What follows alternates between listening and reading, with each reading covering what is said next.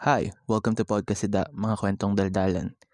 And we are on our fourth episode. Yay! Alright, thank you ulit. As an opener, I would like to thank everyone again for still tuning in sa aking mini podcast. Thank you po, it means a lot. and for today's um podcast, we would be talking about how it feels like to live independently. Kasi, I'm 21 and probably the people that listen to my podcast are of the same age range. So we're all getting there. Like sooner or later, we would be experiencing to live independently. And I actually had an experience doing it. So I want to share it with you guys. Okay. Kwentuhan time.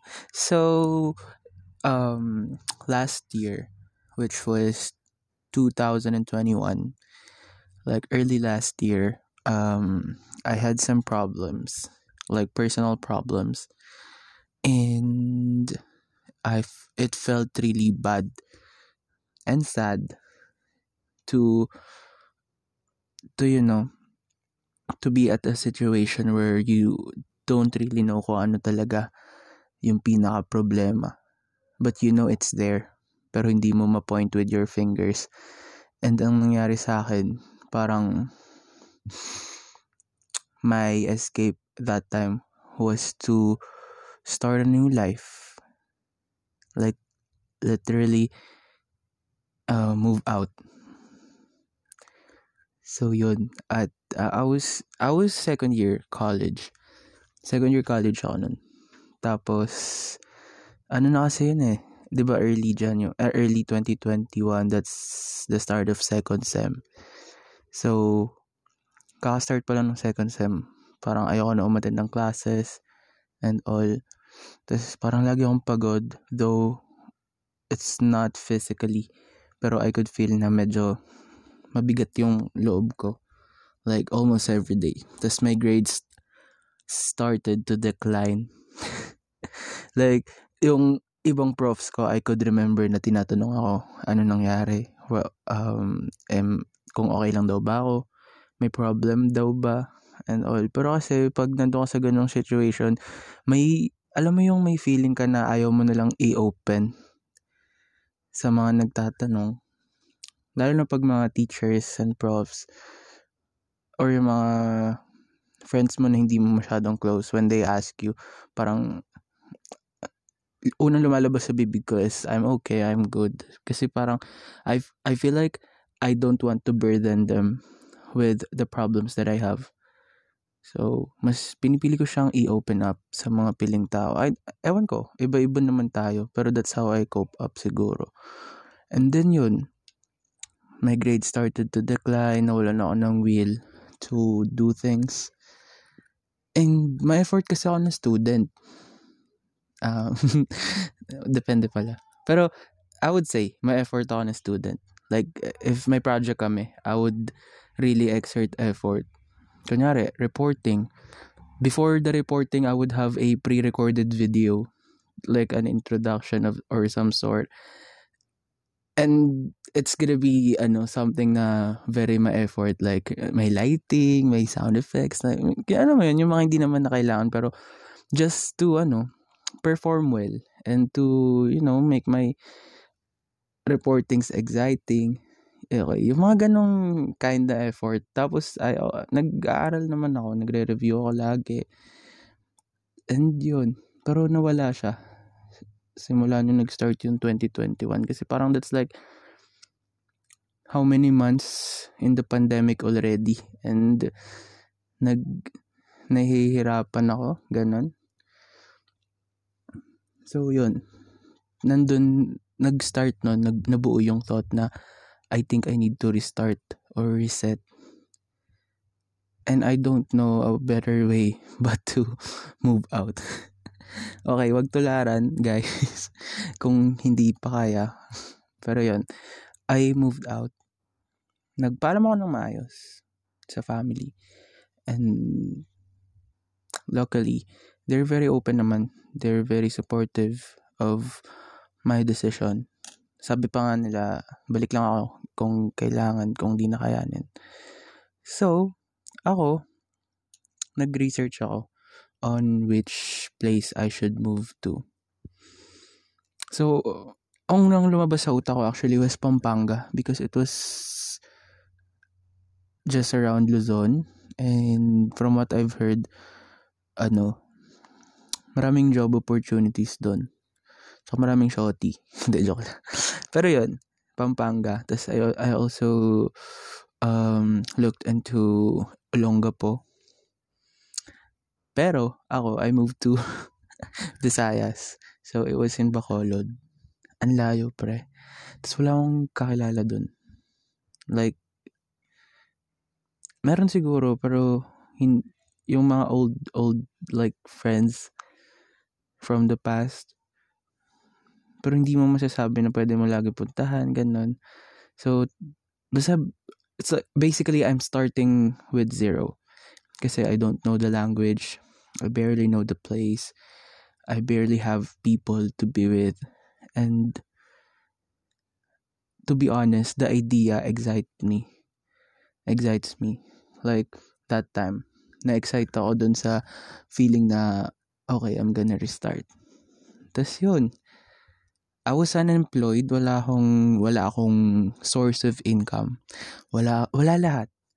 Pero, January pa lang, nagpa-plan na ako. So, what I did was, inipon ko lahat nung binibigay sa akin na allowance, ganun. Tapos nag-apply ako ng mga non-institutional scholarships and then inipon ko yung lahat and all. And then yun, hanggang sa I started looking for apartments, um, companies na pwede kong pag-applyan since ano pa lang ako second year college. And yun. Tapos, nung natapos yung school year, hindi na ako nag-re-enroll. Then, by August, lumipat na ako ng Bacolod. And isa rin sa reason why I chose Bacolod is because meron kaming um, family sa San Carlos which, which is like 3 hours away 3 to 5 depending on which um, route you would be taking pero hindi ko pin, hindi ko rin pinaalam sa kanila na I was there. Kasi nga pero at least whatever happens I know na meron akong family na pwedeng mapuntahan or pwedeng makontak um, worst case scenario ba? So ayun. Pumunta na ako doon and then for the first few days sobrang gastos ko gagi like I was trying trying to explore the place and ang ganda ng Bacolod ang daming kainan ganun tapos, medyo mahirap lang mag-travel kasi iba yung jeeps nila walang plaka. Parang, I mean, plaka ba tawag dun? Yung placard na nakasulat yung mga destination na pwede mong puntahan. Ayan. And then, my sister actually visited me. Like, siya lang yung pinagsabihan ko na nandun ako. Tapos, natulungan niya ako to start like sa apartment, ang hirap ang hirap pala pag wala kang gamit. Ultimo yung mga simpleng bagay na nakikita mo, like yung tabo, parang pag ikaw na yung nagbabayad, parang ang mahal niya na pala. mahirap siya, mahirap mag-isa. Pero hindi rin nagtagal yung sister ko dun because she has her own life din. Tapos, I tried to ask her na wag na lang sana sabihin sa iba na I was there. Tapos yun, she agreed naman that's and I find it cool na supportive siya sa akin. Tapos ganun din yung family ko sa Lipa. Supportive naman sila. Tapos they're, kinokontak naman nila ako from time to time and all. Pero, ayun, honest review. Honest, order pala sa Shopee. Pero yun, yung experience ko doon, it was very hard, guys. Grabe.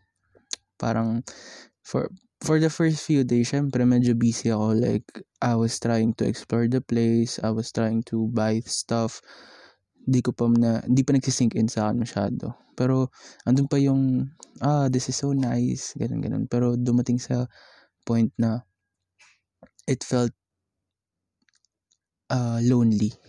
Alam mo yun? Kasi iba yung you're alone and you're you're lonely.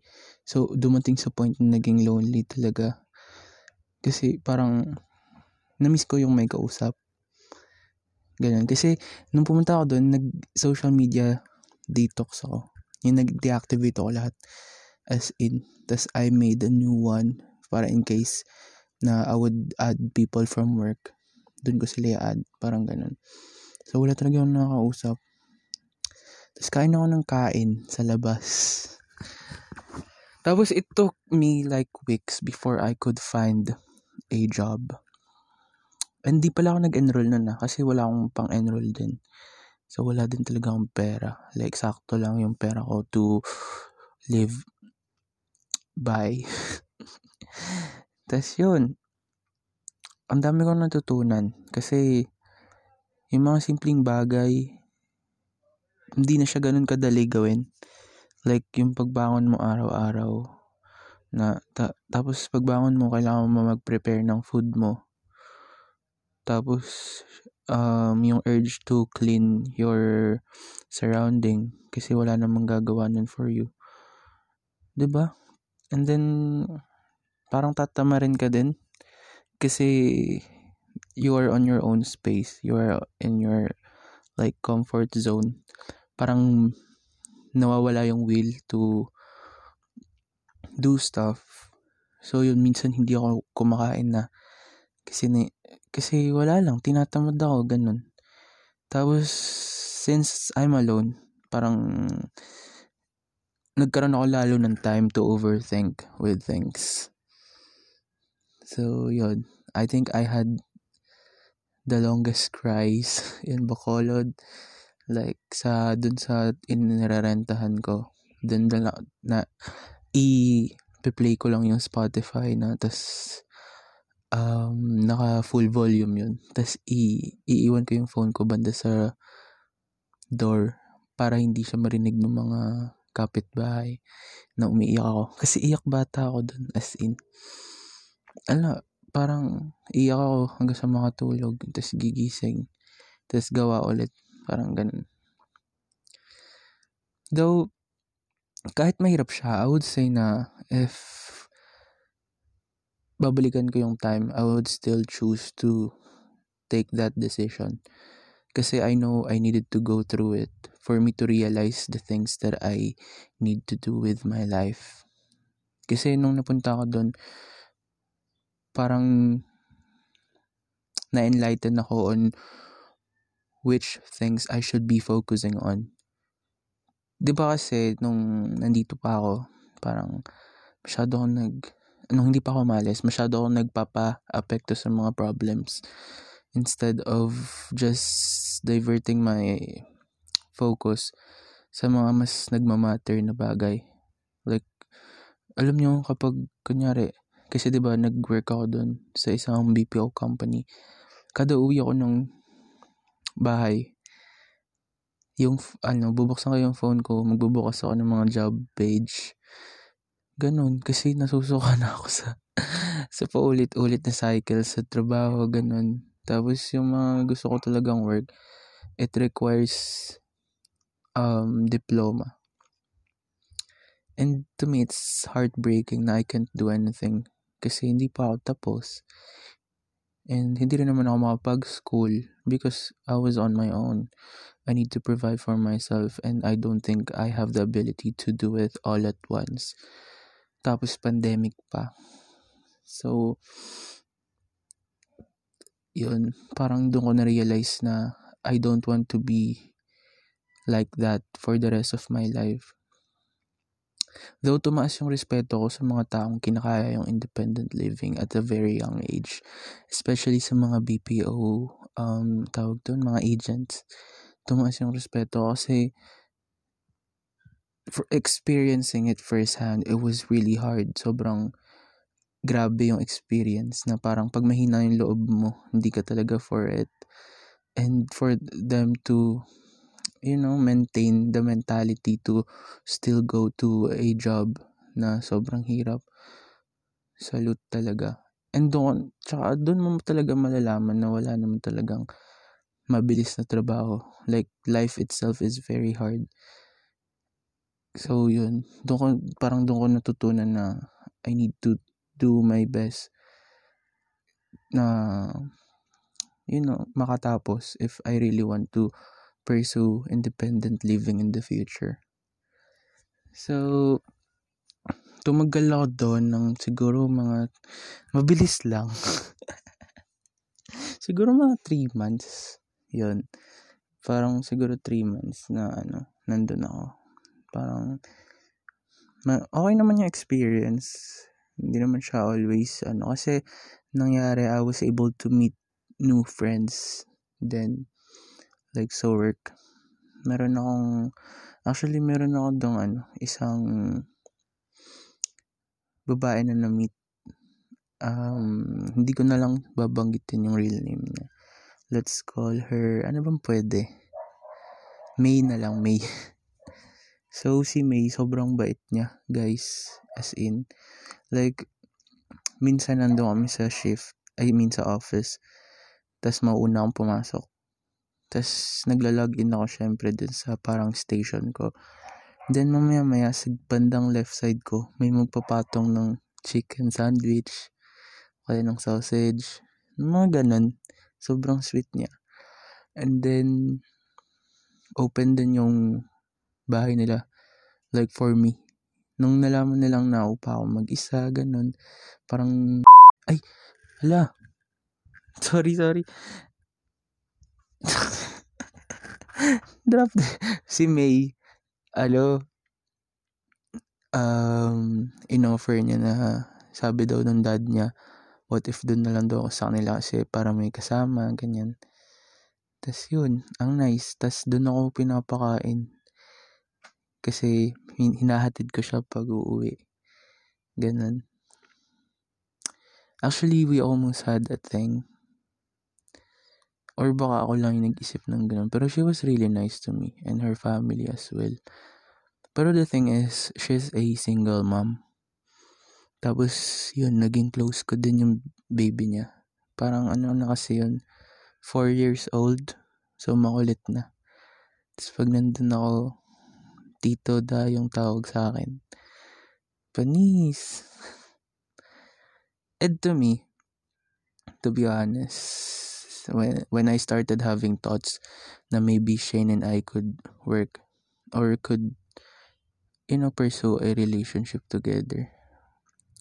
Yung bata yung naisip ko agad kasi growing up, I also had stepdads because my mom was a single mom. Eh, I mean, our family was a broken family and I was with my mom. And growing up, nagkaroon ako ng stepdads. And it was very confusing for me growing up kasi yung yung alam mo yun, may stepdad ako. I would call them dad. Then there would they would did they would be my father figure for some time. Tapos biglang mawawala. And to me that was very confusing. I don't know bakit nawawala? 'Di ba dads shouldn't be like that? Parang ganun. So naisip ko kung magpe-pursue kami ng relationship tapos hindi mag-work. Nakakaawa yung bata. Pero yun, it was a good experience then. Kasi they were very kind to me. They were really nice. And I felt, I, I really felt na I was safe when with their company. I mean with May and then yung baby niya tsaka yung family niya na which is very open. Masaya nga, masaya. Ngayon naalala ko, ano, minsan naglalakad kami after shift. Nilalakad, sobrang layo ng nilalakad namin kasi madaling araw kaming nag-out. Tapos hindi, minsan hindi available yung shuttle. Tapos ang dami namin na pagkakwentuhan. Tapos, ayun, And then, um, siguro after, nag, ano, sa, sa work kasi, medyo nahirapan ako kasi we only trained for limited days. Pero aminado yung company na adjusted yung training namin kasi understaff ata. So, parang kinongest nila lahat ng training and nawalan kami ng parang yung shift, yung parang, ang tawag kasi doon nesting. Parang it's like, ano, you're gonna, sa, sa BPO, parang you're gonna take calls for some hours and then after that, magte-train kayo ulit for evaluation, tas your feedbacks about the experience and all, tas you would work with the points na kailangan yung trabahuin pa. So, tinanggal yun sa amin. Parang we only had 4 days training and then naging recta calls na kami. So, it was very hard for me since hindi naman, wala naman ako masyadong experience when it comes to that. So, sa job, I, I mean job-wise, nagkaroon din ako ng difficulty to cope up. And, tapos pag uuwi pa ako, I was alone. So, ang hirap. Grabe. And then yun, my coping mechanism was to go out with workmates na inom, ganun. Tapos after inom, uwi. And then tulog, gising, pasok. Yun, paulit-ulit. Tapos kapag iiyak, ayun, paiyak-iyak sa... Ang sad pala ngayong na-realize ko siya. Sad siya, pero just like what I've said, I needed that to remind myself na to keep going, I have to work hard for things that I want. And December last year, I decided to go back here in Lipa sa family ng tito. So I'm here. And hopefully, by the next school year, which is parang last quarter of or third quarter of this year, magsa-start yung school year. So hopefully makapag enroll ako ulit to finish my remaining two years in college. By the way, um, since I still have a few months to go, nag-apply ako ulit. Tigas na mukha. Akala ko ba nahirapan na sa BPO? Pero hindi. Kasi ayoko naman tumambay lang. Like completely tatambay lang. So I need to do something. So yun, nag-apply ako. And then I would be posting this on a Sunday. So tomorrow is gonna be my first day of work. Yun. Mag-work ako ulit starting tomorrow. Which is Monday. February 21 hopefully, ano, mas maayos yung training. At para hindi tayo mahirapan. So, yun. To me, independent living, you need to condition yourself first. You need to prepare a lot, like mentally, physically, financially. Because I'm telling you, it's really draining. It really is. Especially if you go there unprepared. Which in my case, that happened. I wasn't 100% prepared. I still have a lot of things to do and a lot of things to learn. Ultimo nga maglaban di marunong na. Kasi, ano, kailangan ko pa magpa-laundry, ganun. Tapos yung, alam mo yun, ipapa-laundry mo. Sayang din. Mga ganun bagay. So, mahirap mabuhay, guys aral tayo mabuti. Promise mag-aaral na rin ako mabuti. Pero it was a good experience. Definitely, Bacolod is a good place. Then I went to San Carlos as well, dun sa family, yung, yung family namin dun. Nagulat sila nung nalaman na nandun.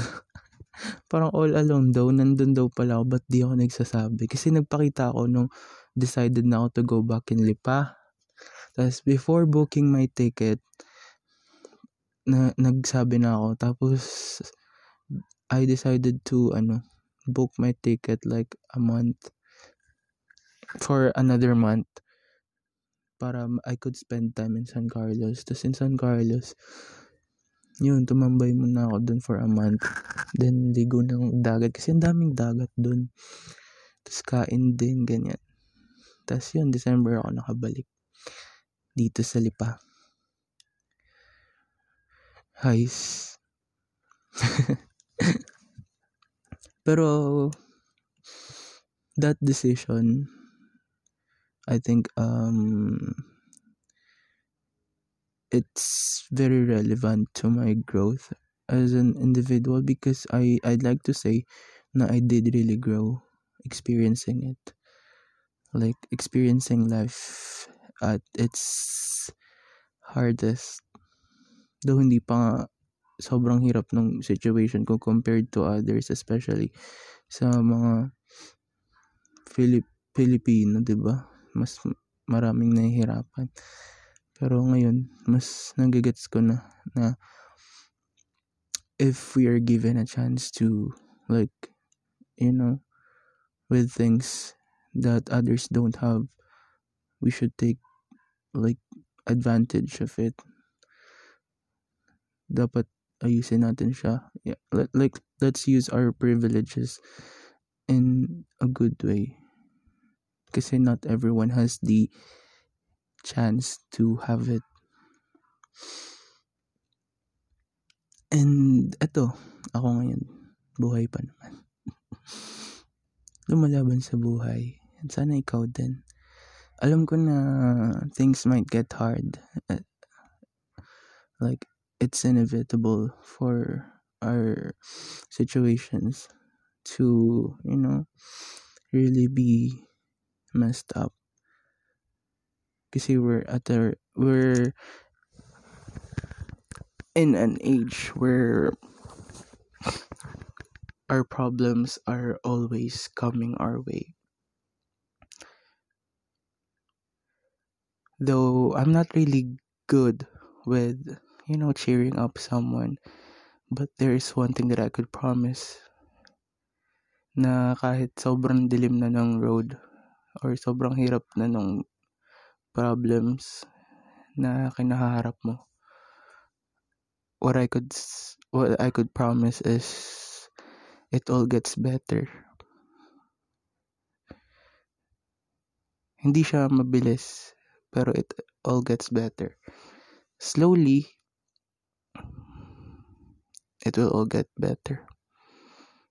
Laban lang tayo. Kaya natin to. Okay? Kaya natin. Salamat sa pakikinig sa podcast sida, mga kwentong daldalan.